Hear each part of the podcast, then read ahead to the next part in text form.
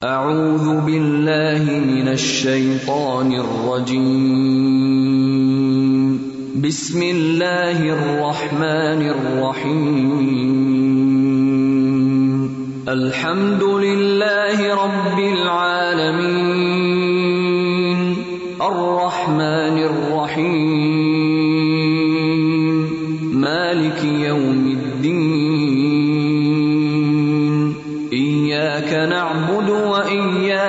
نستعين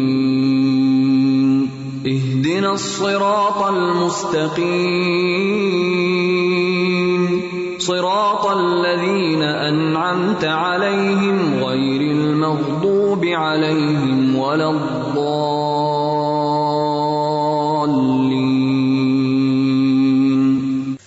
نحمده ونصلي على رسوله الكريم، أما بعد.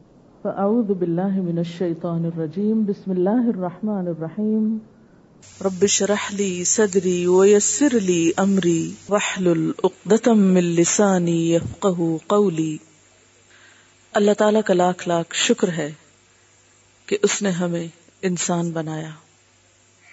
طرح طرح کی نعمتوں سے نوازا۔ اتنی نعمتیں کہ ہم گن نہیں سکتے۔ اسی نے ہمیں وجود بخشا۔ اسی نے اس وجود کو قائم رکھنے کے سامان کھانے پینے کی شکل میں اور دیگر سامانوں کی شکل میں عطا کیے۔ اس زمین کو ہمارے رہنے کے قابل بنایا۔ سورج کو روشنی کا ذریعہ بنایا۔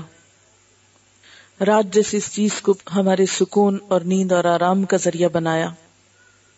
ہم جس طرح بھی نظر اٹھا کر دیکھیں، نیچے دیکھیں یا اوپر دیکھیں، دائیں دیکھیں یا بائیں دیکھیں اپنی طرف دیکھیں یا دوسروں کی طرف دیکھیں۔ ہر طرف اسی کی دی ہوئی نعمتیں ہی تو بکھری ہوئی ہیں۔ لیکن سوال یہ پیدا ہوتا ہے کہ ان نعمتوں کو پا کر ہمارا رویہ کیا ہے؟ ہم اس نعمتیں دینے والے کا حق کتنا ادا کرتے ہیں؟ اس کے کتنے شکر گزار ہوتے ہیں؟ ہماری ان زندگیوں میں اس کے لیے کتنا وقت ہے؟ ہم دن بھر کے کاموں میں کتنے کام ایسے ہیں جو اس کی خوشی کے کرتے ہیں اور کتنے کام ایسے ہیں جو اس کی ناراضگی کے کرتے ہیں۔ اپنی گفتگو کا حساب لیں کہ اپنی زبان سے ہم کیسی کیسی باتیں بولتے ہیں۔ ہماری گفتگو میں کتنے فیصد گفتگو ایسی ہے جو اللہ کی رضا پر مبنی ہے اور کتنی باتیں ہم ایسی بولتے ہیں جس میں سراسر اس کی ناراضگی ہے۔ ہماری کمائی، ہمارا کھانا پینا، ہمارا لین دین، ہمارے معاملات۔ غرض یہ کہ ہماری ساری زندگی، جو کچھ بھی ہم کرتے ہیں، اس میں کتنی باتیں ایسی ہیں۔ ہمارے کتنے کام، کتنی کوششیں۔ چلنا پھرنا ایسا ہے کہ جو اسے پسند آتا ہے۔ اور ان میں کتنی باتیں ایسی ہیں کہ جو اس کی پسند کی نہیں ہے بہت سی چیزوں کے بارے میں تو اب ہمیں احساس بھی نہیں رہا۔ ہمیں خیال بھی نہیں آتا کہ ہم اس کی ناراضگی کا کوئی کام کر رہے ہیں۔ اور بہت سی ایسی چیزیں، بہت سی ایسی باتیں کہ جن کا ہمیں پتا ہے کہ وہ اس کو پسند نہیں، لیکن اس کے باوجود بھی کرتے چلے جاتے ہیں، کرتے چلے جاتے ہیں۔ اور کبھی بھول کر بھی ہمارے دل میں خیال نہیں گزرتا کہ ہم اللہ کی نافرمانی کے کام کر رہے ہیں۔ ہم کسی گناہ کا ارتکاب کر رہے ہیں۔ تو جب دل سے یہ احساس ہی ختم ہو جائے، تو اس سے بڑھ کر انسان کی بدقسمتی اور کیا ہو سکتی ہے؟ خود انصاف سے کام لیجیے۔ ایک طرف ان ساری نعمتوں کو رکھ لیجیے جو اللہ تعالی نے آپ کو عطا کی ہیں، اور دوسری طرف اپنے رویے کو، اپنی عبادات کو، اپنی اطاعت کو، ذکر کو، اپنی سوچوں کو وہ ہمارے ساتھ کیا کر رہا ہے؟ اور ہم جواب میں اس کے ساتھ کیا رویہ اختیار کیے ہوئے ہیں؟ کیا ہم اپنے جج خود نہیں ہو سکتے؟ کیا واقعی ہم یہ فیصلہ خود نہیں کر سکتے؟ کیا ہم خود اس کے بارے میں سوچ نہیں سکتے؟ نہیں سوچ سکتے ہیں، لیکن اس کے باوجود نہیں سوچتے۔ عقل رکھتے ہیں، عقل سے کام نہیں لیتے۔ دیکھ سکتے ہیں، ایسی چیزیں نہیں دیکھتے۔ سن سکتے ہیں، ایسی باتیں نہیں سنتے۔ پھر ہم میں اور دوسری مخلوق میں آخر کیا فرق ہے؟ اللہ تعالیٰ نے ہمیں اشرف المخلوقات بنایا ہے۔ یہ ساری نعمتیں ہمارے لیے پیدا کی ہیں۔ خلق لکم ما فی الارض جمیعا، جو کچھ زمین میں ہے، اس نے تمہارے لیے پیدا کیا ہے، سارے کا سارا۔ سب کچھ ہمارے لیے بنایا گیا۔ لیکن ہمیں اس نے اپنے لیے بنایا تھا۔ تو ہم کتنے اس کے وفادار بنے۔ اس نے تو سب کچھ ہمیں دے دیا، لیکن ہم نے اس کو کیا دیا؟ ہماری زندگیوں میں کتنا حصہ اس کا ہے اور کتنا شیطان کا؟ کتنی باتیں اس کی مرضی کے مطابق اور کتنی لوگوں کی مرضی کے مطابق؟ کتنی باتیں اس کی اطاعت میں اور کتنی باتیں ہمارے اپنے ہی نفس اور اپنی ہی ذات کی اطاعت میں ہم سب خود سوچ سکتے ہیں اور ہمیں سوچنا چاہیے اگر ہم نہیں سوچتے تو ہمیں سوچنا چاہیے کیوں اس لیے کہ اللہ نے ہمیں عقل دی جہاں اپنے مفاد کی بات ہوتی ہے، جہاں اپنے فائدے کی بات ہوتی ہے، وہاں ہم خوب سوچتے ہیں اور دن رات سوچتے ہیں اور سوچ سوچ کے بال سفید کر لیتے سوچ سوچ کے بڑھاپا تاری کر لیتے دنیا کے فکر اور دنیا کے غم اور دنیا کی پریشانیاں تو اس قدر ہم پہ چھائی ہوئی ہیں کہ ان کے بارے میں ہمیں کوئی بتانے والا نہیں کہ سوچو اس پر۔ پھر بھی سوچتے ہیں۔ اس لیے کہ اس میں اپنا فائدہ جو نظر آتا ہے، اپنے مفاد کی جو بات ہے۔ لیکن جہاں آخرت کی بات ہے، جہاں ہمیشہ کے فائدے کی بات ہے، اور جہاں کا نقصان ہمیشہ کا نقصان ہے وہ چونکہ ابھی نظر نہیں آتا، ابھی سامنے نہیں۔ اس لیے اس کے بارے میں سوچنا بھی نہیں چاہتے کہ جب وقت آئے گا تو پھر دیکھا جائے گا۔ لیکن ایک بات ہم سب کو اچھی طرح جان لینی چاہیے اور مان بھی لینی چاہیے، صرف جاننا ہی کافی نہیں کہ جب وہ وقت آئے گا تو پھر پلٹنے کا موقع نہ ہوگا۔ پھر رجوع نہ کر سکیں گے، پھر توبہ نہ کر سکیں گے۔ پلٹنے کا وقت تو آج ہے۔ جس بھی چیز کو ہم سمجھتے ہیں کہ غلط ہے۔ اور غلطی کے بارے میں ایک اور بات بڑی اہم ہے کہ دوسروں کی غلطی ہمیں بہت جلدی نظر آتی ہے۔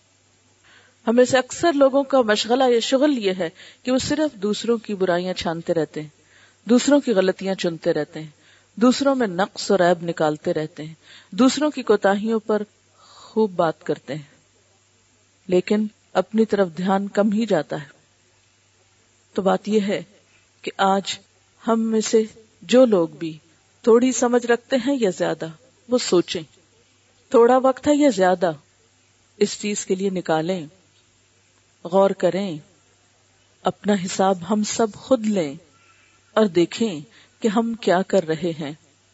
کون سی باتیں ایسی ہیں جو واقعی ہم سمجھتے ہیں کہ ہم ٹھیک نہیں کر رہے؟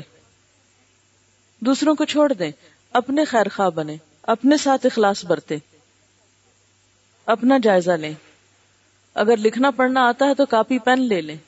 اور کسی خالی وقت میں بیٹھ کے ذرا اپنا بھی حساب کر لیں۔ مال و دولت اور پیسے کا حساب تو خوب لکھتے ہیں۔ خود نہیں لکھ سکتے تو اکاؤنٹنٹ رکھ لیتے ہیں۔ اوروں سے لکھواتے ہیں۔ جمع تفریح خوب کرتے ہیں۔ لیکن کبھی اپنے گناہوں کا بھی بیٹھ کے حساب لکھنا چاہیے۔ آج کے دن میں کتنی غیبت کی ہے۔ آج کے دن میں کتنی الزام تراشیاں کی۔ آج کے دن میں کتنی بد اخلاقی کی ہے، کتنی بد زبانی کی ہے۔ آج کے دن میں کتنی ایسی باتیں کی ہیں جو مجھے نہیں کرنی چاہیے تھی۔ کتنی نمازیں پڑھی ہیں۔ کتنی نہیں پڑھی جو پڑھنی چاہیے، کیونکہ قیامت کے دن تو پہلا حساب نماز کا ہے۔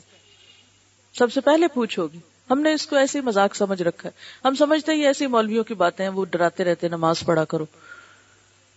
یہ تو صرف وہ کہتے رہتے ہیں۔ نہیں، یہ تو اللہ تعالیٰ نے فرمایا۔ اس کا حکم تو اللہ نے دیا ہے۔ اور اللہ کے رسول صلی اللہ علیہ وسلم نے بتایا قیامت کے دن پہلا سوال نماز کے بارے میں ہوگا۔ کتنی نمازیں تھی جو پڑھنی چاہیے اور نہیں پڑھی۔ زکوٰۃ کا کیا عالم ہے؟ جو فرض بنتا ہے کہ ادا کر دیا ہے۔ روزے کتنے باقی ہیں؟ فرائض، حقوق العباد اپنی ذات کی اصلاح، اپنی زبان کی اصلاح، اپنا اٹھنا، بیٹھنا، چلنا، پھرنا۔ ان سب چیزوں کے بارے میں ہم میں سے ہر شخص اپنے بارے میں سوچے، اپنا حساب خود لے۔ اور اگر واقعی اللہ آپ کو نظر دے اپنے بارے میں دیکھنے کی، تو پھر صرف شرمندگی کافی نہیں۔ صرف یہ کہنا کافی نہیں، کیونکہ یہ بھی بہت سے لوگ کہتے رہتے ہیں، بڑے گناگار ہیں، کیا کریں؟ گناگار لوگ ہیں۔ یہ بھی تکلفن کہہ دیتے ہیں دوسروں کو راضی کرنے کے لیے۔ حالانکہ وی ڈونٹ مین اٹ اندر سے نہیں کہہ رہے ہوتے۔ کیونکہ اگر اندر سے کہہ رہے ہوتے تو گناہ تو ایک گندگی کی طرح ہے۔ مثلاً اگر میں یہاں بیٹھی ہوں اور کوئی پرندہ اوپر سے گزرے اور بیٹ کر جائے تو میں یہ کہہ کہ ہاں گندگی ہے۔ گندے ہو گئے، بڑے گندے لوگ ہیں، کیا کریں؟ نہیں، کبھی بھی ایک لمحے کے لیے نہیں چھوڑوں گی، اٹھ کے فوراً بھاگوں گی کہ نہیں، مجھے صاف کرنا ہے اپنے آپ کو۔ لیکن کتنے ہی گناہ، کتنی ہی غلطیاں ہمارے دامن ایبدار کیے ہوئے ہیں، لیکن ان کو دھونے اور ان کو صاف کرنے اور ان کو ہٹانے کا ہمیں کچھ بھی فکر نہیں۔ ان سب کاموں کے لیے ہمیں جو کرنا ہے، اس کا نام توبہ ہے۔ توبہ کا معنی ہوتا ہے پلٹ آنا واپس آ جانا۔ اللہ سے جو دور بھاگ رہے ہیں نا، اور اللہ کی نافرمانی میں جو بھاگے چلے جا رہے ہیں، اس سے واپس پلٹنا، لوٹنا، رجوع کرنا۔ قرآن پاک میں اللہ تعالیٰ فرماتے ہیں کلیا عبادی الذین اسرفوا علی انفسهم لا تقنطوا من رحمت اللہ ان اللہ یغفر الذنوب جميعا. انه هو الغفور الرحیم اے میرے بندو، جنہوں نے اپنی جانوں پہ زیادتی کی ہے، تم اللہ کی رحمت سے نہ امید نہ ہو جانا۔ بال یقین اللہ تعالیٰ سارے گناہوں کو بخش دیتا ہے۔ یقیناً وہ بڑی بخشش اور بڑی رحمت والا ہے۔ یعنی اللہ تعالیٰ تو بندے کو بخشتا ہے اور بخشنا چاہتا ہے، لیکن کس کو؟ جو اپنی بخشش چاہتا ہو، جسے اپنے گناہوں پہ شرمندگی ہو، جو لوٹ آئے، جو رجوع کر لے۔ اللہ تعالیٰ ایسے پلٹنے والوں سے محبت کرتا ہے۔ ان اللہ یحب التوابین و یحب المتطہرین۔ بے شک اللہ تعالیٰ توبہ کرنے والوں سے اور پاک صاف رہنے والوں سے محبت کرتا ہے۔ توبہ اندر کی صفائی ہے، تو تہارت باہر کی صفائی ہے۔ اس کو وہ لوگ اچھے لگتے ہیں جو اندر باہر سے صاف ہوں۔ ہم عام طور پر لوگوں کو کہاں سے جج کرتے ہیں؟ صرف ان کے ظاہری حال ہولیے سے، ان کے لباس کپڑے سے۔ اسی لیے جب ہم چاہتے ہیں کہ کسی کی نگاہوں میں ہماری قدر و قیمت ہو، تو ہم اس کے سامنے اچھے سے اچھا لباس پہن کے جانے کی کوشش کرتے ہیں۔ ہمارا کوئی بھی اوکین ہو، کوئی شادی بیاہ ہو، کوئی منگنی ہو، کوئی کچھ ہو، کوئی ڈنر پارٹی ہو، کوئی چیز ہو سب سے پہلے ہمیں کس چیز کا فکر ہوتا ہے؟ کوئی ہمیں دعوت پہ بلائے، پہلی پریشانی کیا لاحق ہوتی؟ ہم خواتین کو، کیا پہن کے جائیں گے؟ وہ فلاں سوٹ پہنیں گے، وہ تو کئی دفعہ پہنا ہوا ہے لوگ کیا کہیں گے؟ کس کے پاس بس یہی ایک کپڑا ہے؟ حالانکہ کتنی دفعہ ایسا ہوتا ہے کہ ہم کچھ پہن کے جاتے ہیں اور دوسروں کو نظر بھی کوئی نہیں آتا، ان کو یاد بھی نہیں ہوتا کہ کس نے کیا پہنا۔ پچھلی دفعہ کیا پہنا تھا اور اگلی دفعہ کیا پہنا۔ لیکن ہمیں فکر ہوتا ہے اپنا، کیونکہ لوگوں نے ہمیں ہمارے ظاہری حال سے پہچاننا ہے۔ اس لیے ہمارے سارا مال و دولت، ہمارا وقت، ہماری صلاحیتیں، ہماری ذہانت اور ٹیلنٹ، سب کچھ ہماری ظاہر کے سجانے پہ لگ جاتا ہے۔ لیکن اللہ تعالی صرف ظاہری طور پر صاف ستھرے رہنے والوں سے ہی نہیں، پہلے طوابین سے، یحب التوابین، جو اندر کی بھی فکر کرتے ہیں۔ جیسے دنیا میں کوئی دعوت پہ بلاتا ہے تو ہمیں کپڑوں کی فکر ہوتی ہے نا؟ ایسے ہی موت کا فرشتہ میں آخرت کے لیے بلاتا ہے۔ تو اس وقت ہمیں ایک ہی کپڑا پہننا ہے سب کو، سفید لباس۔ وہ سب کا ایک ہی جیسا ہوتا ہے۔ لیکن وہاں کیا دیکھا جائے گا کہ اندر کیا ہے؟ کیا اندر کی بھی پاکیزگی کا کوئی اہتمام ہے؟ کیا روح بھی دھلی ہوئی ہے؟ یا صرف جسمانی طور پر ہی نہلا کے بھیجا جا رہا ہے؟ کبھی آپ نے اس پر سوچا؟ کبھی اس پہ غور کیا کہ مردے کو نہلاتے کیوں ہیں؟ حالانکہ جانا تو اس نے مٹی میں ہے۔ عام طور پر ہم کیوں نہ آتے ہیں کہ مٹی لگ گئی ہے، بڑی گرد وغیرہ پڑی ہوئی نہا لے۔ لیکن حیرت کی بات ہے نا، انسان جب فوت ہو جاتا ہے تو اس کو ڈالتے ہم مٹی میں ہیں، لیکن اس کے باوجود اس کو مل مل کے نہلاتے ہیں، دھلاتے ہیں، پھر صاف کپڑے پہناتے ہیں، پھر اس کو وہاں جا کے چھوڑ آتے ہیں۔ کیوں؟ یہ ایک سمبل ہے کہ انسان اللہ کی طرف واپس جا رہا ہے۔ اور اللہ تعالیٰ کو صفائی پسند ہے۔ اللہ تعالیٰ کو انسان کی تہارت مر کے بھی اور جیتے ہوئے پسند ہے۔ حالانکہ جانا مٹی میں ہے، لیکن نہا دھو کے جانا ہے۔ تو جسم تو ہم دھو لیتے ہیں مردے کا، لیکن اس کی روح، وہ اس نے خود کتنی دھوئی؟ اور بعد میں کون اس کی بخشش کی دعائیں مانگتا ہے؟ اس دھلائی کے لیے کتنے لوگوں کو فکر ہے؟ اس وقت رشتے دار کیا کرتے ہیں؟ وہ اس وقت کھانے پکانے کی فکر میں ہوتے ہیں۔ مہمانوں کو بٹھائیں کہاں؟ کون سا کھانا پکائیں؟ ایک پکائیں کہ دو دیگیں پکائیں، میٹھا پکائیں کہ نمکین پکائیں؟ اب تیسرے دن کل پہ کیا پکے گا؟ جو میرات پہ کیا پکے گا؟ چالیسویں پہ کیا پکے گا؟ ہمیں تو اس وقت یہ فکر ستا رہی ہوتی۔ ہم کیا کھائیں گے اور باقی کیا کھائیں گے؟ اور بھول جاتے ہیں کہ ہمارا بھی انجام ایک دن وہی ہونے والا ہے۔ وہ ایک مہمان کو رخصت کر دیا بغیر کھلائے پلائے۔ اس کو آگے کھانوں کی ضرورت نہیں ہے۔ اسے آگے اب کسی اور چیز کی ضرورت ہے۔ لیکن ہم کسی اور چیز کی فکر میں پڑے ہوئے ہیں۔ کیونکہ ہمیں صرف ظاہری چیزیں نظر آتی ہیں نا۔ ہم اسی کی فکر کرتے رہتے ہیں۔ لیکن اللہ تعالیٰ کو کیا پسند ہے؟ ان اللہ یحب التوابین و المتطہرین۔ اللہ تعالیٰ کو توبہ کرنے والے اور بہت زیادہ توبہ کرنے والے، تواب، بہت زیادہ توبہ کرنے والے، بار بار پلٹنے والے۔ کتنی دفعہ پلٹنے والا؟ جتنی دفعہ غلطی ہو جائے۔ اور غلطی ہم سے کتنی دفعہ ہوتی؟ بے شمار دفعہ ہوتی۔ کیوں بار بار پلٹا جائے؟ تاکہ دل پہ بوجھ نہ رہ جائے۔ ہوتا یہ کہ انسان جب میلا ہوتا ہے نا، عام طور پر بھی ہمارا حال ہی ہوتا ہے نا، جب ہم میلے ہوتے ہیں ہم کہتے ہیں اچھا چلو، جھاڑو بھی لگا لیں وہ بھی لگے، پھر کہتے ہیں اچھا ڈسٹنگ بھی کر لیں پھر کہتے ہیں، سب کچھ کر لیں ایک ہی دفعہ نہائیں گے۔ یعنی ایک گندگی کے اوپر دوسری دوسری پہ تیسری۔ بالکل اسی طرح کیا ہوتا ہے کہ ہم روحانی اعتبار سے بھی ایک گناہ کر لیتے ہیں۔ پھر وہ دل پہ بوجھ ہوتا ہے، پھر کوئی اور سامنے آتا موقع، وہ بھی کر لیتے ہیں۔ اچھا ایک ہی دفعہ حج کرنے جائیں گے، توبہ کرائیں گے۔ اور پھر گناہ پہ گناہ کرتے چلے جاتے ہیں۔ حج کے انتظار میں۔ حج کس نے دیکھا؟ سب کہاں جا سکتے ہیں حج کو؟ سب تو نہیں جا سکتے۔ اور جا کے بھی کیا کرتے ہیں ہم وہاں؟ وہ کس قسم کا حج ہوتا ہے؟ یعنی صرف حج پہ جانا ہی تو کافی نہیں ہوتا۔ کیا وہاں سے چکر لگا کے آگے اور سب صاف ہو گیا؟ نہیں، وہاں جا کے بھی محنت کرنی پڑتی ہے۔ لیکن افسوس یہ کہ ہم تو وہاں جا کر بھی بازار سے فارغ نہیں ہوتے۔ ہماری تو جاتے ہوئی فکر یہ ہوتی ہے کہ پیچھے والوں کے لیے کیا لے کے جانا ہے؟ کس کے لیے کیا لے کے جانا ہے؟ دنوں ہم اسی کی پلاننگ کرتے رہتے ہیں۔ پہلے خریدنے کے لیے گھومتے رہتے ہیں۔ پھر لا کے پھر اس پریشانی میں رہتے ہیں۔ اب کس کو کیا دیں، کس کو کیا دیں؟ نیکیاں تو معلوم نہیں کتنی جمع کر کے لاتے ہیں، لیکن دنیا کے سامان فکر سے جمع کرتے ہم سب حج پہ جاتے ہوئے بھی سوچیں کہ کیا جتنی فکر ہمیں دنیا کا سامان لانے کی ہے حج پہ جا کے، اتنی فکر کوئی نیکیوں کے بنڈل اٹھا کے لانے کی بھی ہے؟ کہ توبہ استغفار کرنے کی بھی ہے؟ ہم کتنی پلاننگ کر کے جاتے ہیں، یہ اور یہ اور یہ لانا ہے۔ دوسروں کی فرمائشیں بھی ساتھ لے جاتے ہیں۔ لیکن ہم میں سے کتنے لوگ ہیں جو یہ سوچتے ہوں کہ میں نے وہاں اپنی عبادت اس طرح کرنی ہے، اپنی نمازیں ایسے پڑھنی ہے اپنا باقی کام اس طرح کرنا ہے۔ ان چالیس دنوں میں عام طور پہ چالیس دن کا ٹرپ ہوتا ہے جو عمومی لوگ جاتے ہیں۔ ان چالیس دنوں میں اپنے ساتھ عہد کر کے جانا ہے۔ کسی کو میں نے تکلیف نہیں دینی، کسی کو ساتھ لڑائی جھگڑا نہیں کرنا۔ قرآن پاک میں آتا ہے، فمن فرد فیہن الحج فلا رفث ولا فسوق ولا جدال فی الحج۔ کہ جو ان مہینوں میں حج اپنے اوپر فرض کرے، نہ وہ کوئی بے حیائی کی بات کرے اور نہ ہی کوئی گناہ کی بات کرے اور نہ ہی کوئی جھگڑے کی بات کرے۔ لا رفسا ولا فسوق، کوئی گناہ نہیں، ولا جدال اور نہ کوئی جھگڑا۔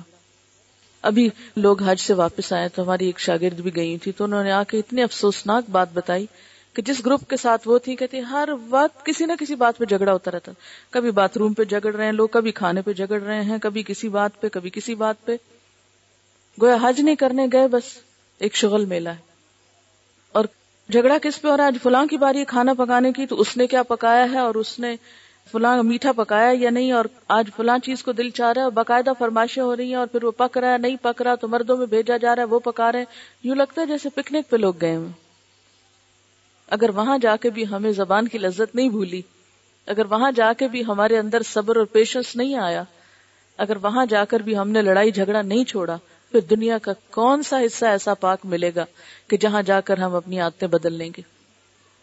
حج پہ جا کے کوئی جادو کی چھڑی نہیں پھرتی انسان پہ کہ سارے گناہ بھی ختم ہو جائیں فوری فوری اور کسی کو یہ پتا ہو کہ ہم کر کیا رہے ہیں؟ کیونکہ یہاں اگر غلطی کرتے ہیں تو وہ چھوٹی غلطی وہاں جا کر اگر کرتے ہیں تو وہ کئی گنا زیادہ ہو جاتی۔ لیکن ان سب چیزوں کا علاج کیا ہے کہ جب بھی کوئی غلطی ہو جائے تو سب سے پہلے بات تو یہ کہ اس بات کا پتا ہو کہ کیا صحیح اور کیا غلط ہے۔ یہ میزان اپنے اندر رکھنا بہت ضروری ہے۔ ورنہ تو پتہ ہی نہیں چلے گا کہ کیا ٹھیک کیا اور کیا غلط کیا۔ پھر اس کے بعد جب پتہ چل جائے تو دیر نہ کی جائے، فوراً توبہ کر لی جائے۔ کیونکہ اگر توبہ نہ کی اور یہ گناہ ساتھ چلے گئے تو یہی جہنم کا ایندھن بن جائیں گے، یہی آگ بھڑکانے والے شولے بن جائیں گے۔ انسان جب توبہ کر لیتا ہے تو اس کے پچھلے گناہ معاف ہو جاتے ہیں۔ لیکن توبہ کا صحیح طریقہ بھی آنا چاہیے۔ صحیح معنوں میں، توبہ اس چیز کا نام نہیں ہے کہ انسان صرف زبان سے کہتا رہے، میری توبہ میری توبہ توبہ توبہ۔ یہ نہیں توبہ ہوتی۔ یہ تو ایک محاورہ ہے جو ہم بولتے ہیں۔ اصل توبہ کیا ہے؟ کہ جس میں واقعی انسان کے اندر ندامت ہو، گناہ کو چھوڑنے کا ارادہ ہو اور اپنے گناہ پر روئے اور شرمندہ ہو۔ اور کہے کہ اللہ تعالیٰ اب نہیں کرتا۔ پھر انسان بھول جاتا ہے، انسان پھر ہو جاتا ہے۔ لیکن اس کے باوجود ایک شرمندگی کی کیفیت جو ہے، وہ باقی رہے۔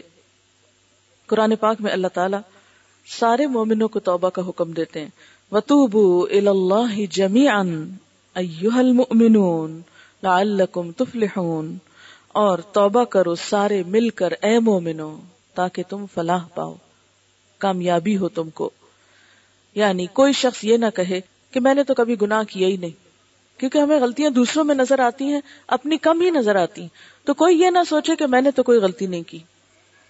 عموماً شیطان ہمیں کیا سجاتا ہے؟ غلطی ہو بھی جائے تو ہم دوسروں کو بلیم کرتے رہتے ہیں۔ ساری کوشش، ساری محنت اس میں صرف کر دیتے ہیں کہ یہ دیکھیں کہ کون کون قصوروار ہے میری غلطی کبھی۔ اس کے پیچھے اور کس کا ہاتھ ہے؟ اور یاد رکھیے، توبہ کرنا انسان کے لیے دنیا میں بھی طرح طرح کی نعمتوں کا سبب بنتا ہے اور گناہوں کا بوجھ اس دنیا میں بھی انسان کے لیے طرح طرح کی بلاؤں کا سبب بنتا ہے۔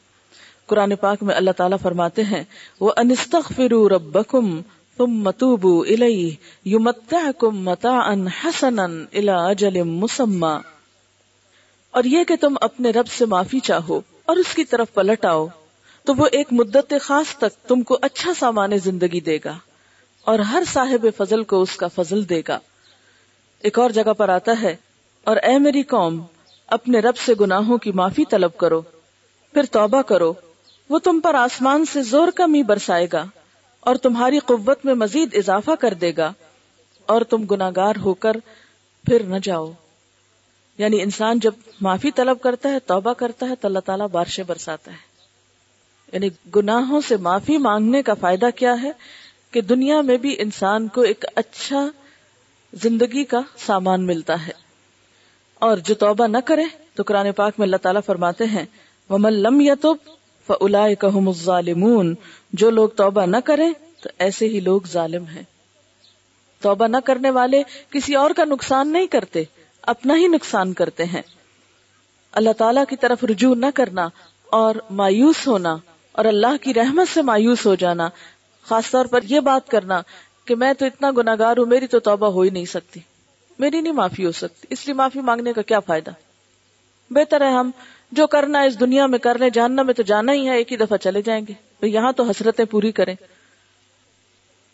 کئی لوگوں کو یہ بھی کہتے سنا گیا ہے کہ ہم تو اتنے گناگار ہیں، جنت میں نہیں جا سکتے۔ تو جب جا نہیں سکتے، تو پھر اور زیادہ گناہ کر لیں۔ اور پھر وہ ڈھیٹ ہو کر خوب خوب گنا کرتے ہیں۔ حالانکہ یہ طریقہ ٹھیک نہیں ہے۔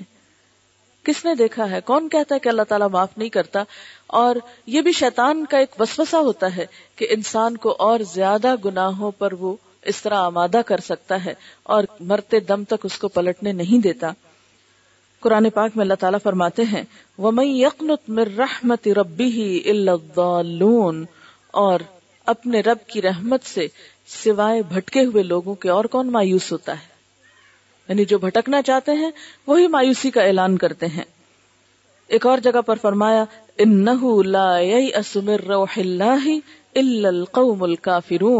کہ اللہ کی رحمت سے کافر لوگ ہی مایوس ہوا کرتے ہیں۔ ابن مسعود بیان کرتے ہیں کہ نبی صلی اللہ علیہ وسلم نے فرمایا، بڑے بڑے گناہ یہ ہیں اللہ کے ساتھ شرک کرنا، اللہ کی تدبیر سے نڈر رہنا اور اللہ کی رحمت سے آس توڑ بیٹھنا، اس کی رحمت سے مایوس ہو جانا یعنی یہ کبیرہ گناہوں میں سے ہے۔ زندگی میں کبھی کسی وقت کوئی بھی تکلیف آئے، کوئی بھی دکھ یا پریشانی ہو، لیکن انسان کو مایوس نہیں ہونا چاہیے۔ اسی طرح بعض لوگ گناہوں کو چھوٹا سمجھتے ہیں۔ وہ کہتے ہیں، لو، اللہ تعالیٰ اس پہ بھی اب پکڑ لے گا۔ یعنی گناہ ہوتا بڑا ہے، لیکن ان کی نظروں کو چھوٹا نظر آتا ہے۔ وہ کہتے ہیں، لو، اللہ تعالیٰ تو بہت بڑا ہے، اس کی رحمت بہت وسیع ہے۔ وہ اتنی چھوٹی چھوٹی بات پہ نہیں پکڑتا۔ اور اس طرح وہ اور زیادہ نڈر ہو جاتے ہیں، اور زیادہ گناہ کرنے لگتے ہیں۔ حالانکہ گناہ چھوٹا ہو یا بڑا ہو، گناہ کو نہیں دیکھنا چاہیے۔ دیکھنا یہ چاہیے کہ اللہ تعالیٰ کی ذات خود کتنی بڑی اس اتنی بڑی ہستی کے سامنے چھوٹی نافرمانی بھی بڑی ہو جاتی ہے۔ صرف یہ نہیں کہ جن گناہوں کو کبیرہ گناہوں کی لسٹ میں شامل کیا گیا ہے، صرف ان گناہوں کو انسان بڑا سمجھے۔ اللہ تعالیٰ کو ناراض کرنا اور اللہ تعالیٰ کی نافرمانی کے کام کرنا، یہ کسی بندہ مومن کی ضرورت نہیں ہو سکتی۔ ہاں بھول چوک ہو سکتی ہے۔ ڈٹائی کے ساتھ اور نڈر ہو کے غلط کام نہیں وہ کر سکتا۔ پھر اسی طرح یہ ہے کہ انسان اگر گناہ پہ توبہ نہیں کرتا، تو انسان کے دل سے وہ نور چھن جاتا ہے۔ انسان بے حص ہو جاتا ہے۔ انسان کے دل پہ بوجھ آ جاتا ہے۔ انسان کو بے قراری اور بے چینی لگ جاتی اور دنیا کی نعمتوں سے بھی اس کا دل بعض اوقات اچاٹ ہونے لگتا ہے۔ ڈپریشن کی ایک کیفیت تاری ہونے لگتی ہے۔ ابن قیم کہتے ہیں، گناہوں کے نقصان میں کہ جو گناہ ہوتا ہے، اس کی وجہ سے انسان علم سے محروم ہو جاتا ہے۔ دل بے چین ہو جاتا ہے۔ کاموں کا گراں بار ہو جانا ہوتا ہے۔ یعنی کوئی کام ہو کے نہیں دیتا اسی طرح اطاعت سے محروم ہوتا ہے یعنی اللہ تعالیٰ کی اطاعت کو دل نہیں چاہتا۔ زندگی سے برکت اٹھ جاتی ہے۔ نیکی کی توفیق میں کمی ہو جاتی۔ سینے میں گھٹن ہوتی۔ برائیاں جنم لینے لگتی۔ گراہوں کا عادی ہوتا ہے انسان۔ گناگار کا اللہ اور لوگوں کے ہاں بے وقت ہو جانا۔ یعنی اس کی کوئی قدر و قیمت نہیں ہوتی، کوئی عزت نہیں ہوتی۔ اس پہ انسانوں کے علاوہ جانوروں کی بھی لانت ہوتی۔ اس کے دل پہ مہر لگ جاتی وہ ملون ہو جاتا ہے، اس کی دعائیں قبول نہیں ہوتی۔ بہر و بر میں فساد پھیل جاتا ہے، غیرت سے محروم ہو جاتا ہے، شرم و حیا اڑ جاتی ہے اس انسان کی۔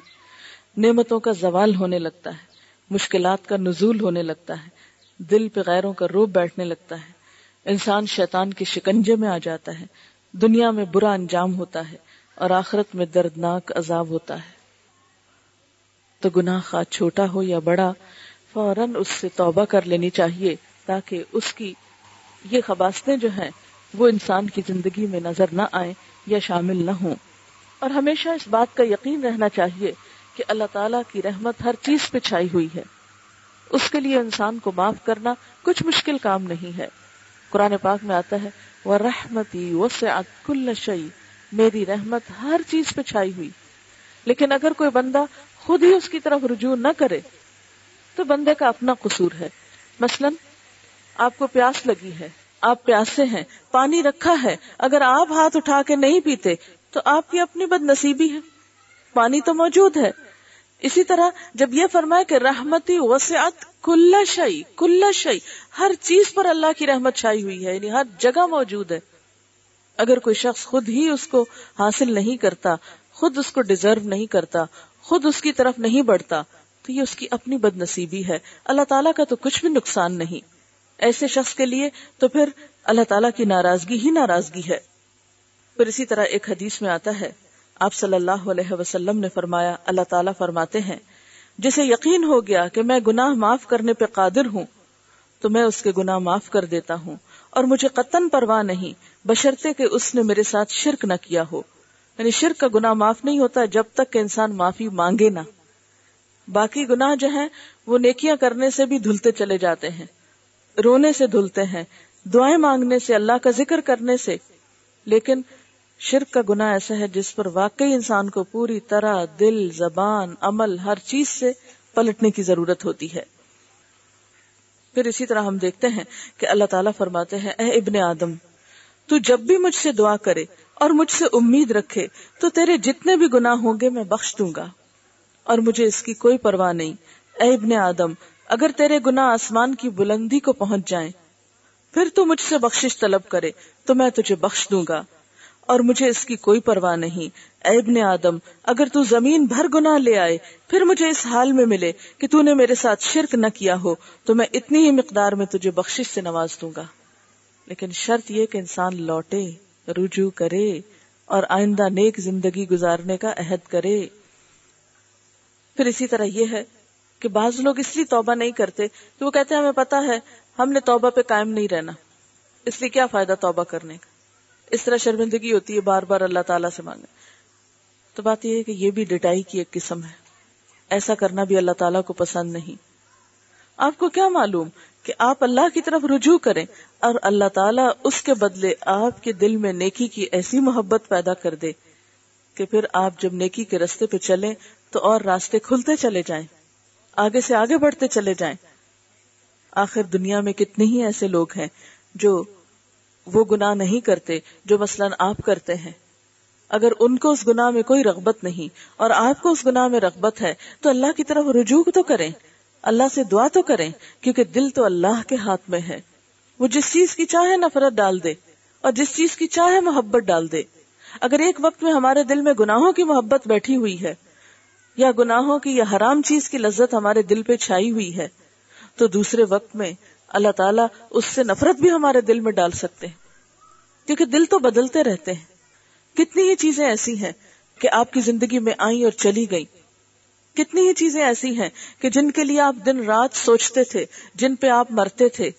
جن کے لیے آپ سمجھتے تھے کہ اگر وہ نہ ہوئی چیز زندگی میں تو شاید زندگی گزارنا مشکل ہو، لیکن پھر ایسا وقت بھی آیا کہ اس چیز کے بغیر بھی زندگی نارمل ہو گئی۔ اور ہو جاتی ہے۔ کتنے ہی عزیز پیارے ہوتے ہیں جو دنیا سے چلے جاتے ہیں۔ جب وہ جاتے ہیں تو انسان سوچتا ہے کہ ان کے بغیر ہم زندہ کیسے رہیں گے۔ لیکن ایک وقت آتا ہے کہ انسان زندہ رہتا ہے۔ اسی طرح کتنی ہی چیزیں ایسی ہیں کہ جن کو انسان اپنی زندگی میں برداشت کرتا ہی نہیں، کرنا چاہتا ہی نہیں، اس کے لیے کچھ سننا چاہتا ہی نہیں۔ لیکن پھر کیا ہوتا ہے؟ اللہ تعالیٰ انہی چیزوں کے دل میں محبت بھی ڈال دیتا ہے۔ اہل مکہ آپ صلی اللہ علیہ وسلم کی جان کے دشمن تھے۔ دشمنی اس حد کو بڑی کہ آپ صلی اللہ علیہ وسلم کو وہ جگہ چھوڑنی پڑی۔ مکہ سے ہجرت کرنا پڑی۔ لیکن ایک وقت آیا کہ آپ صلی اللہ علیہ وسلم واپس پلٹے۔ مکہ فتح ہوا۔ آپ نے اپنے دشمنوں کو معاف کیا اور جو ہی معاف کرنا تھا کہ وہی لوگ آپ کے جانسار ساتھی بن گئے اور آپ کے ساتھ مل کر دشمنوں کے خلاف جنگ کرنے والے بن گئے۔ اس سلسلے میں ایک مشہور واقعہ ہے فماما بن اسال کا۔ وہ آپ صلی اللہ علیہ وسلم سے بہت دشمنی رکھتا تھا۔ ایک موقع پہ پکڑا گیا، قید کیا گیا۔ آپ نے اس کو پیغام بھیجا کہ تم مسلمان ہو جاؤ۔ تو اس نے کہا کہ آپ نے ایک ایسے شخص کو قید کیا ہے کہ جو اگر آپ اس کے ساتھ احسان کریں تو وہ احسان کا ماننے والا ہے۔ اور اگر آپ اس کے ساتھ زیادتی کریں تو وہ بدلہ لینے کے قابل ہے نہیں اس کے پیچھے اس کی قوم ہے۔ تو ایسے موقع پر آپ صلی اللہ علیہ وسلم نے اس کو معاف کر دیا۔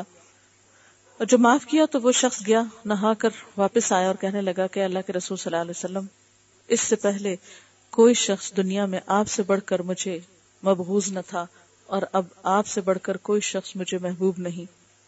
کس وجہ سے کہ آپ نے اس کو معاف کر دیا تھا؟ تو اللہ تعالیٰ ان لوگوں کو معاف کر دیتے ہیں کہ جو دوسروں کو معاف کر دیتے ہیں۔ اور جب انسان اپنے دشمنوں کو معاف کرتا ہے، تو ایسے موقع پر دشمن بھی دوست بن جاتے ہیں۔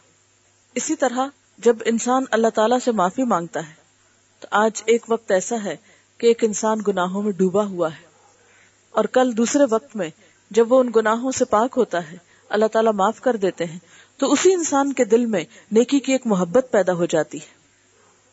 کیا ہم نہ چاہیں گے کہ ہمارے دل بھی گناہوں سے پاک ہوں اور ان میں اللہ تعالیٰ کی محبت پیدا ہو؟ کیا اس زندگی میں سکون ہے جس میں ہم گناہوں کے بوجھ تلے لدے ہوئے ہوں؟ یا وہ زندگی پر سکون ہے کہ جب ہم اللہ تعالیٰ سے راز و نیاز کر سکتے ہوں، ہمارے دل اس کے قریب ہوں، وہ ہم پر اپنی رحمت کی نظر ڈالتا ہو؟ اور اس کا راستہ ایک ہی ہے کہ ہم پلٹتے رہیں، رجوع کرتے رہیں اور بار بار رجوع کرتے رہیں۔ اور جو شخص رجوع کرتا ہے، دن میں رجوع کرتا ہے، تو اللہ تعالیٰ دن میں اس کو معاف کر دیتے ہیں۔ اور اگر کوئی شخص رات میں پلٹتا ہے، تو اللہ تعالیٰ رات کے اس کے گناہ معاف کرتے ہیں۔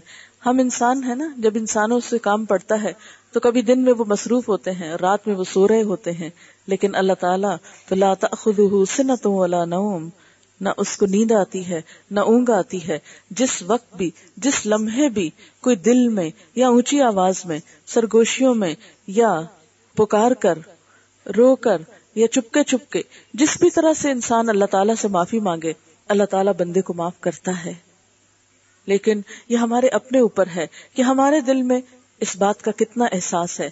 ہمارے دل میں اللہ تعالیٰ کے بارے میں کس قسم کے گمان ہیں۔ ہم اس کی طرف کس طرح لوٹنا چاہتے ہیں؟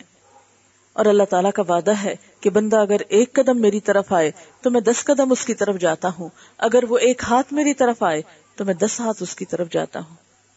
وہ چل کر آئے تو میں دوڑ کر اس کی طرف آتا ہوں۔ لیکن پہلا قدم ہم ہی کو اٹھانا ہوگا، ہمیں پلٹنا ہوگا۔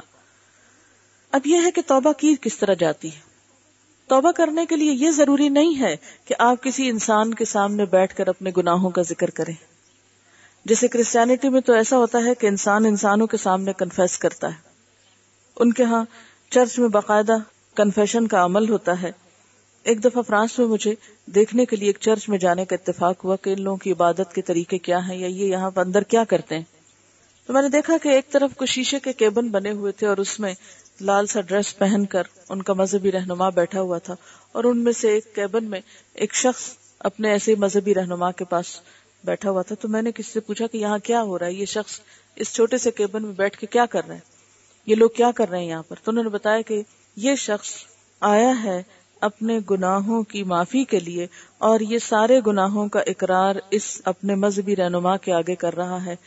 پھر وہ اس کو ایک سرٹیفکیٹ دے گا، پروانہ دے گا، جس سے اس کا گناہ معاف ہو جائے گا۔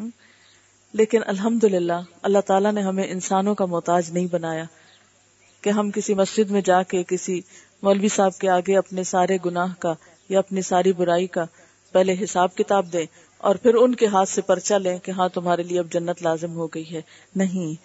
ان اللہ یغفر الذنوب جمیعا۔ اللہ تعالیٰ سارے گناہ معاف کر سکتا ہے۔ ساری طاقت اس کے ہاتھ میں ہے۔ بلکہ ہمارے لیے تو یہ حکم ہے کہ ہم گناہوں کی تشہیر نہ کریں۔ یعنی گناہ کرنا برا ہے تو اس کی تشہیر اس سے بھی زیادہ برا کام ہے۔ قرآن پاک میں آتا ہے کہ ان الذین یحبون ان تشیع الفاحشۃ، بے شک وہ لوگ جو پسند کرتے ہیں کہ بے حیائی پھیلے، فی الذین آمنو، ان لوگوں میں جو ایمان لائے، ان کے لیے دنیا اور آخرت میں رسوائی ہے اور دردناک عذاب ہے۔ تو اللہ تعالیٰ کو یہ بات پسند نہیں کہ ہم اپنے گناہوں کی تشہیر کریں۔ یعنی مثلاً اگر کسی شخص کی صبح آنکھ نہیں کھلی، نماز رہ گئی اس کی، تو اس کو یہ نہیں کرنا چاہیے کہ ہر جگہ بیٹھ کے کہ آج میں نے صبح کی نماز نہیں پڑھی۔ ایسا کہنا منع ہے۔ کیوں؟ اس لیے کہ آج تم کہو گے کسی کو، میں نے نماز نہیں پڑھی، میں نے نماز نہیں پڑھی، دوسرا بھی سن سن کے آدھی ہو جائے گا کہ اچھا اگر فلاں کی رہ گئی اور میری رہ گئی تو کیا ہوا؟ فلاں کی بھی تو رہ گئی تھی نا۔ ہم بہت سے غلط کام کب کرتے ہیں؟ کب دلیر ہوتے ہیں غلط کام کرنے کو؟ جب ہم دوسروں کو دیکھتے ہیں کہ وہ غلط کام کر رہے ہیں۔ تو اس لیے گناہوں کا ذکر بھی برا ہے۔ اس کا یہ مطلب نہیں کہ انسان چھپ کے گناہ کرنا شروع کر دے یا غلط کام کرنا شروع کر دے۔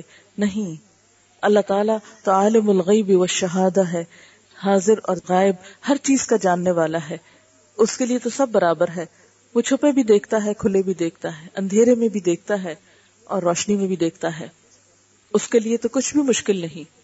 لیکن ہمارے لیے کیا ضروری ہے کہ ہم اس کی طرف پلٹیں اور رجوع کریں۔ اس بات کا سب سے پہلے احساس کرنا ضروری ہے کہ جو غلطی ہے وہ غلطی ہے، وہ غلطی کے ہی خانے میں لکھی جا رہی ہے، وہ نیکی کے خانے میں نہیں لکھی جا رہی۔ برائی برائی ہے، خواہ ہم اس کو کتنا بھی خوبصورت نام دیں۔ کیونکہ شیطان کا کام یہ ہے کہ وہ انسان کے برے اعمال کو خوبصورت بنا کے پیش کرتا ہے۔ زین الحم الشیطان اعمالہم۔ بار بار قرآن پاک میں آتا ہے کہ شیطان نے انسانوں کو برے کام ان کے خوشنما بنا کے دکھائے۔ اتنا خوبصورت بنا دیا ہے کہ انسان کو برائی برائی لگتی ہی نہیں۔ لیکن جب ہم اللہ تعالیٰ کی کتاب پڑھتے ہیں، قرآن پاک پڑھتے ہیں، اچھی مجلسوں میں جاتے ہیں، تو ہمیں اپنے گناہ یاد آنے لگتے ہیں۔ ہم نماز میں کھڑے ہوتے ہیں، ہمیں شرمندگی ہوتی ہے۔ اس وقت اگر ہم اپنے ضمیر کی آواز پہ کان دھر لیں اور برائی کو برا مانے یقین کریں کہ یہ بری ہے، تو ہماری روح کانپ اٹھے، ہمارے جسم میں جھرجری لگ جائے یعنی جھرجری آ جائے ایک دم۔ کہ واقعی ہم نے برا کیا ہے۔ تو اس جرجری لانے کی ضرورت ہے۔ گناہ کے شدید احساس کی ضرورت ہے۔ ابن مسعود فرماتے ہیں، مومن اپنے گناہوں کو یوں سمجھتا ہے جیسے وہ ایک پہاڑ کے نیچے بیٹھا ہو اور ڈرتا ہو کہ کہیں اس کے اوپر گر نہ پڑے۔ اور فاجر اپنے گناہوں کو ایسا سمجھتا ہے جیسے ایک مکھی ہو جو اس کی ناک پہ بیٹھ گئی ہو۔ پھر انہوں نے اپنے ہاتھ کے اشارے سے بتایا کہ اس نے اس طرح کر کے مکھی کو اس سے اڑا دیا۔ اسے پرواہی نہیں۔ یعنی مکھی بھی ایک گندی چیز ہے نا۔ تو مکھی آ کے بیٹھی تو اس نے کیا کیا؟ بس ٹھیک ہے، ہٹا دی۔ احساس نہیں کہ وہ یہاں کو جراثیم بھی چھوڑ گئی ہے۔ تو مومن جو ہے وہ اپنے گناہوں کو پہاڑ جتنا سمجھتا ہے کہ یہ میرے پہ گر گیا تو میں تو ختم ہو جاؤں گا۔ آج میں اور آپ دیکھیں کہ اپنے چھوٹے بڑے گناہوں کو کیا سمجھتے ہیں؟ پہاڑ سمجھتے ہیں یا مکھی سمجھتے ہیں؟ پھر اسی طرح دوسری بات اہم یہ ہے کہ انسان گناہ کے انجام پہ نظر رکھے۔ گناہ کے انجام پہ نظر رکھے۔ یعنی توبہ کرنے والا اس کے نقصان کو سمجھے کہ اس کا نقصان کیا ہوگا۔ اور نقصان میں نے پیچھے بتایا نا کہ زندگی سے برکت کا خاتمہ، سینے سے نور کا خاتمہ، علم کی کمی اور بہت سی چیزوں کی کمی اللہ تعالی کی رحمت سے دور ہونا۔ تو جب تک انسان کو اس چیز کا احساس نہیں ہوگا، اس وقت تک توبہ کی طرف نہیں پلٹے گا انسان۔ پھر اسی طرح یہ ہے کہ اعتراف گناہ اللہ تعالی کے سامنے ہو۔ حضرت عائشہ فرماتی ہیں کہ اللہ کے رسول صلی اللہ علیہ وسلم نے فرمایا کہ بندہ جب اقرار کرتا ہے اپنے گناہ کا اور پھر توبہ کرتا ہے، تو اللہ تعالیٰ اس کی توبہ قبول کر لیتا ہے۔ یعنی ان العبد اذا اعترف ثم تاب تاب اللہ علیہ۔ کہ جب اعتراف کر کے کہتے یا اللہ میں نے یہ گناہ کیا ہے۔ یا اللہ میں نے غیبت کی ہے۔ ہم تو کہتے ہیں لو، غیبت کیا؟ اس شخص میں وہ برائی ہے نا؟ اس کو ماننے کو بھی تیار نہیں ہوتے۔ لیکن انسانوں کے سامنے ایسا کرنا پسندیدہ نہیں۔ اللہ کے رسول صلی اللہ علیہ وسلم نے فرمایا، میری امت کا ہر شخص آفتوں سے محفوظ ہے، مگر کھلم کھلا برے کام کرنے والا۔ اور یہ انتہائی بری بات ہے کہ رات کو کسی سے برا کام ہو جائے اور صبح اللہ نے اس کا عیب چھپا لیا، لیکن اس نے کسی سے خود کہا کہ کل رات تو میں نے ایسا اور ایسا کیا۔ یعنی رات کو اللہ نے اس کے ایپ پہ پردہ ڈالا، مگر اس نے صبح ہوتے ہی اللہ کا ڈالا ہوا پردہ پاش پاش کر دیا، تار تار کر دیا، اپنے گناہوں کو خوب اچھال کر۔ پھر اس کے بعد یہ ہے کہ ندامت، اس کے بارے میں آپ صلی اللہ علیہ وسلم نے فرمایا ندامت ہی توبہ ہے۔ پھر آئندہ نہ کرنے کا ارادہ۔ یعنی توبہ کرنے والے کو کیا کرنا چاہیے؟ کہ اس بات کا اپنے سے عہد کرے، پھر اللہ سے وعدہ کرے کہ اللہ اس کے بعد نہیں کروں گا۔ پھر اسی طرح گناہوں کی تلافی کرے۔ کیونکہ گناہ کیا ہے؟ نقصان۔ جیسے دنیا میں کوئی نقصان ہو جاتا ہے تو انسان فوراً کیا سوچتا ہے کہ اب اس کو کمپنسیٹ کیا جائے، اس نقصان کو بھرا جائے۔ مثلا آپ کے گھر میں اگر برتن ٹوٹ جائے تو آپ کیا کرتے ہیں؟ ٹھیک ہے، ٹوٹ گئے، بس قصہ ختم۔ نہیں، آپ سوچتے نہیں، مجھے ضرورت ہے، کوئی مہمان آ گیا تو کیا کروں گی؟ اور لے آتے ہیں۔ لاتے ہیں کہ نہیں؟ کپڑا پھٹ جائے، چادر پھٹ جائے۔ تو اب کہتے ہیں، پھٹ گئے تو کیا کریں؟ پھٹے رہے۔ اور ایک ایک کر کے ایسے سارے کپڑے ختم کر دیں۔ نہیں، آپ فوراً اور لانے کی سوچتے ہیں۔ آپ فکر کرتے نہیں نہیں، اب تو میرے پاس وہ بہت تھوڑا رہ گیا۔ دنیا میں کسی بھی چیز کا جب ہمیں نقصان یا کمی ہوتی ہے، تو ہم کیا کرتے ہیں؟ فوراً اس کی تلافی کی کوشش کرتے ہیں۔ بالکل اسی طرح، اگر ہم سے کوئی غلطی ہو جائے، مثلا غیبت ہو گئی مثلا زبان سے جھوٹ نکل گیا، مثلا نماز لیٹ ہو گئی، مثلا نماز قضا ہو گئی کسی وجہ سے، خواہ غفلت میں سونے کی وجہ سے ہوگا تو گناہ کیا نا؟ کوئی ثواب کا کام تو نہیں ہوا۔ کوئی بھی غلطی ہو گئی، اس کے بعد احساس کر کے بطور خاص توجہ کر کے کوئی نیک کام ضرور کیا جائے۔ مثلا صدقہ کیا جائے، کسی کی خدمت کی جائے، کسی کے ساتھ اچھا معاملہ کیا جائے۔ یعنی ویسے بھی اچھائی کرنی ہے، لیکن گناہ ہونے کے بعد بطور خاص اچھائی کرنی۔ اور نیت میں رکھنا ہے کہ مجھ سے وہ جو غلطی ہوئی ہے نا، میں اس کے کفارے کے طور پر یہ کام کر رہی رسول اللہ صلی اللہ علیہ وسلم نے فرمایا، جس شخص نے اپنے بھائی کی آبرو یا کسی اور چیز کے متعلق ظلم کیا ہو، اس کو چاہیے کہ آج اس سے معاف کرا لے۔ یعنی اگر کسی کے آپس میں کوئی تعلقات خراب ہیں یا ایک دوسرے سے کوئی زیادتی کی ہے، تو اسے چاہیے کہ آج معاف کرا لے۔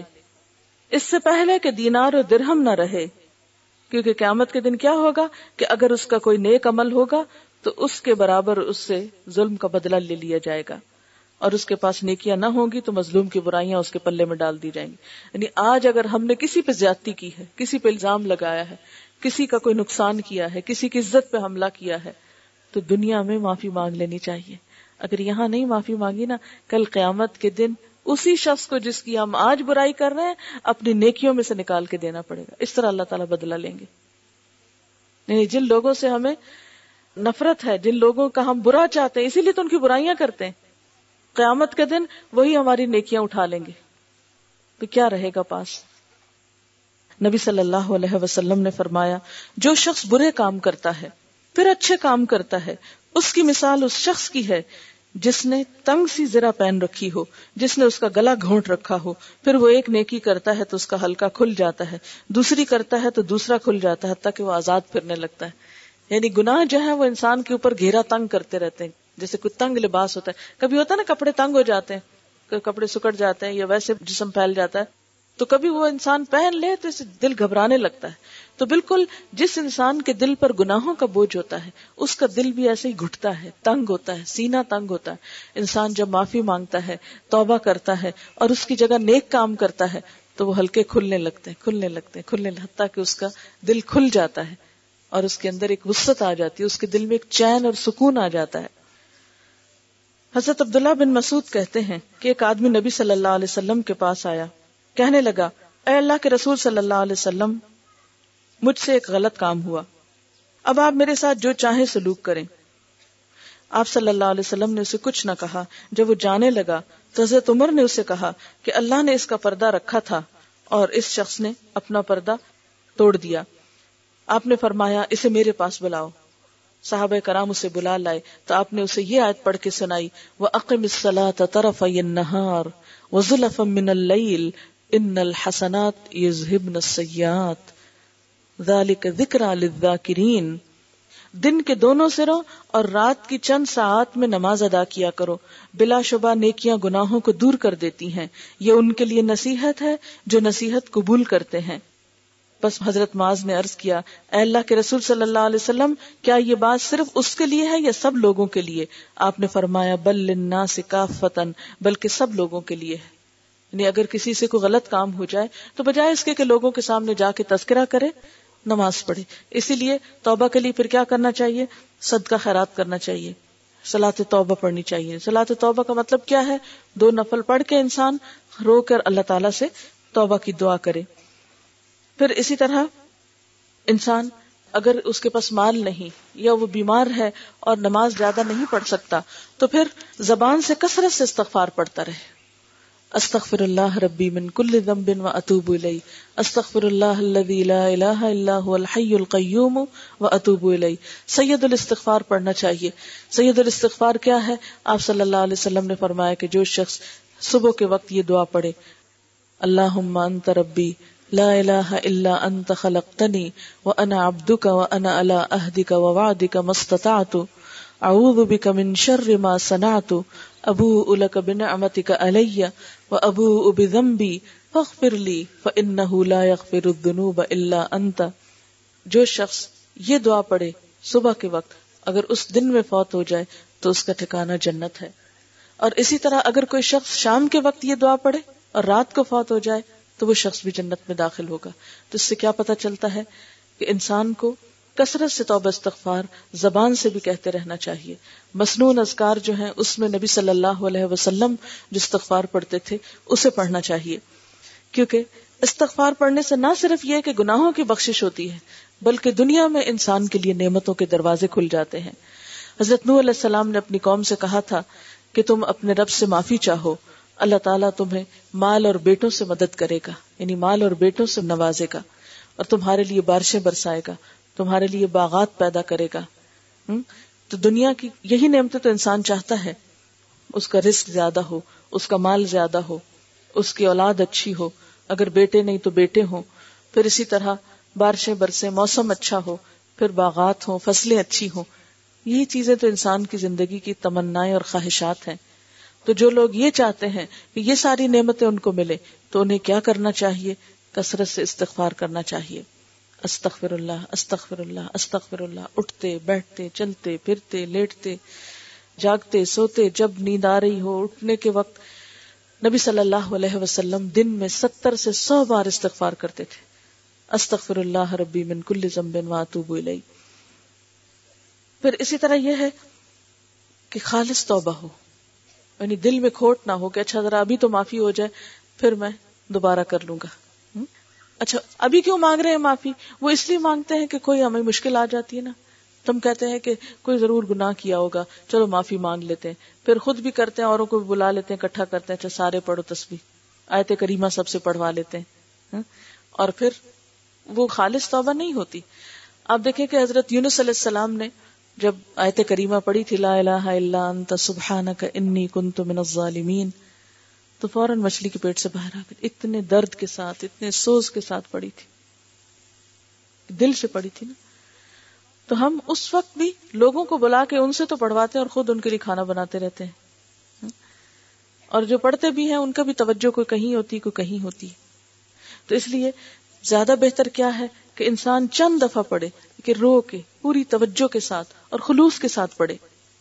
قرآن پاک میں اللہ تعالیٰ فرماتے ہیں یا ایوہ الذین آمنوا توبو اللہ توبتا نسوحا اے لوگو جو ایمان لائے ہو، توبہ کرو، اللہ تعالی سے خالص توبہ، سچی توبہ۔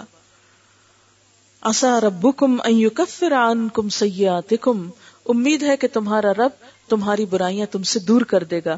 وَيُدْخِلَكُمْ جَنَّاتٍ اور تمہیں ایسے باغوں میں داخل کرے گا۔ تجرید من تحتها الانہار، جن کے نیچے نہریں بہ رہی ہوں گی۔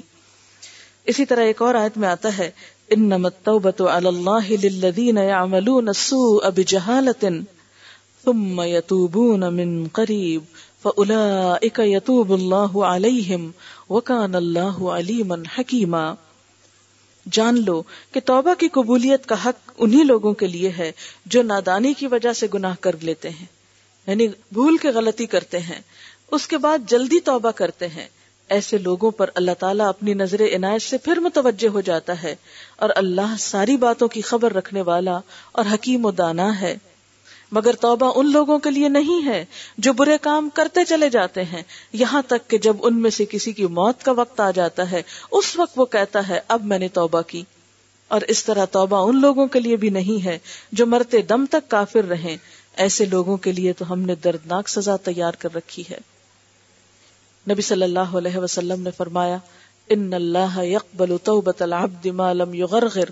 اللہ بندے کی توبہ اس وقت تک قبول کرتا ہے جب تک کہ اس کا خرخر نہیں شروع ہو جاتی یعنی موت بالکل قریب نہیں آ جاتی۔ یعنی جب انسان مرتے وقت فرشتے دیکھ لیتا ہے تو پھر توبہ قبول نہیں ہوتی، کیونکہ ہر انسان کے پاس فرشتے ویسے ہی آتے ہیں جیسے اس کے عمل ہوتے ہیں۔ نبی صلی اللہ علیہ وسلم نے فرمایا، جو شخص استغفار کی پابندی کرے گا، اللہ تعالیٰ اس کے لیے ہر تنگی سے نکلنے کا راستہ بنا دے گا۔ اب یہ بات جو ہے، میں سب بہنوں کو کہہ رہی ہوں۔ ہر مسئلے کا وظیفہ بتا رہی ہوں، سب اچھی طرح کان کھول کے سن لیں۔ اور وہ وظیفہ کیا ہے؟ استغفر اللہ ربی من کل ذنب واتوب الیہ۔ یا اگر اتنا لمبا نہیں آتا تو استغفر اللہ استغفر اللہ یا اللہ مغفر لی، اگر یہ بھی نہیں زبان پہ چڑھتا تو اللہ مجھے معاف کر دے، یا اللہ میری توبہ، اور سچے دل سے یہ نہیں کہ صرف لوگوں کو دکھانے سنانے کے لیے۔ آپ صلی اللہ علیہ وسلم نے فرمایا، جو شخص استغفار کی پابندی کرے گا، اللہ تعالیٰ اس کے لیے ہر تنگی سے نکلنے کا رستہ بنا دیتا ہے۔ ہر غم سے اسے نجات عطا کرتا ہے۔ ہر غم سے نجات۔ اور اسے ایسی جگہ سے روزی دیتا ہے جہاں سے اس کو گمان بھی نہیں ہوتا۔ پھر اسی طرح ایک اور روایت میں آتا ہے کہ قرآن تمہاری بیماریوں اور ان کے علاج کی طرف تمہاری رہنمائی کرتا ہے۔ تمہاری بیماریاں تمہارے گناہ ہیں اور ان کی دوا اللہ کے حضور استغفار کرنا ہے۔ یہ قطادہ کا کال ہے۔ یعنی قرآن میں ہر بیماری کے لیے ایک طرح سے شفا بتائی گئی ہے۔ اور انسان کی سب سے بڑی بیماری اس کی گناہ ہے۔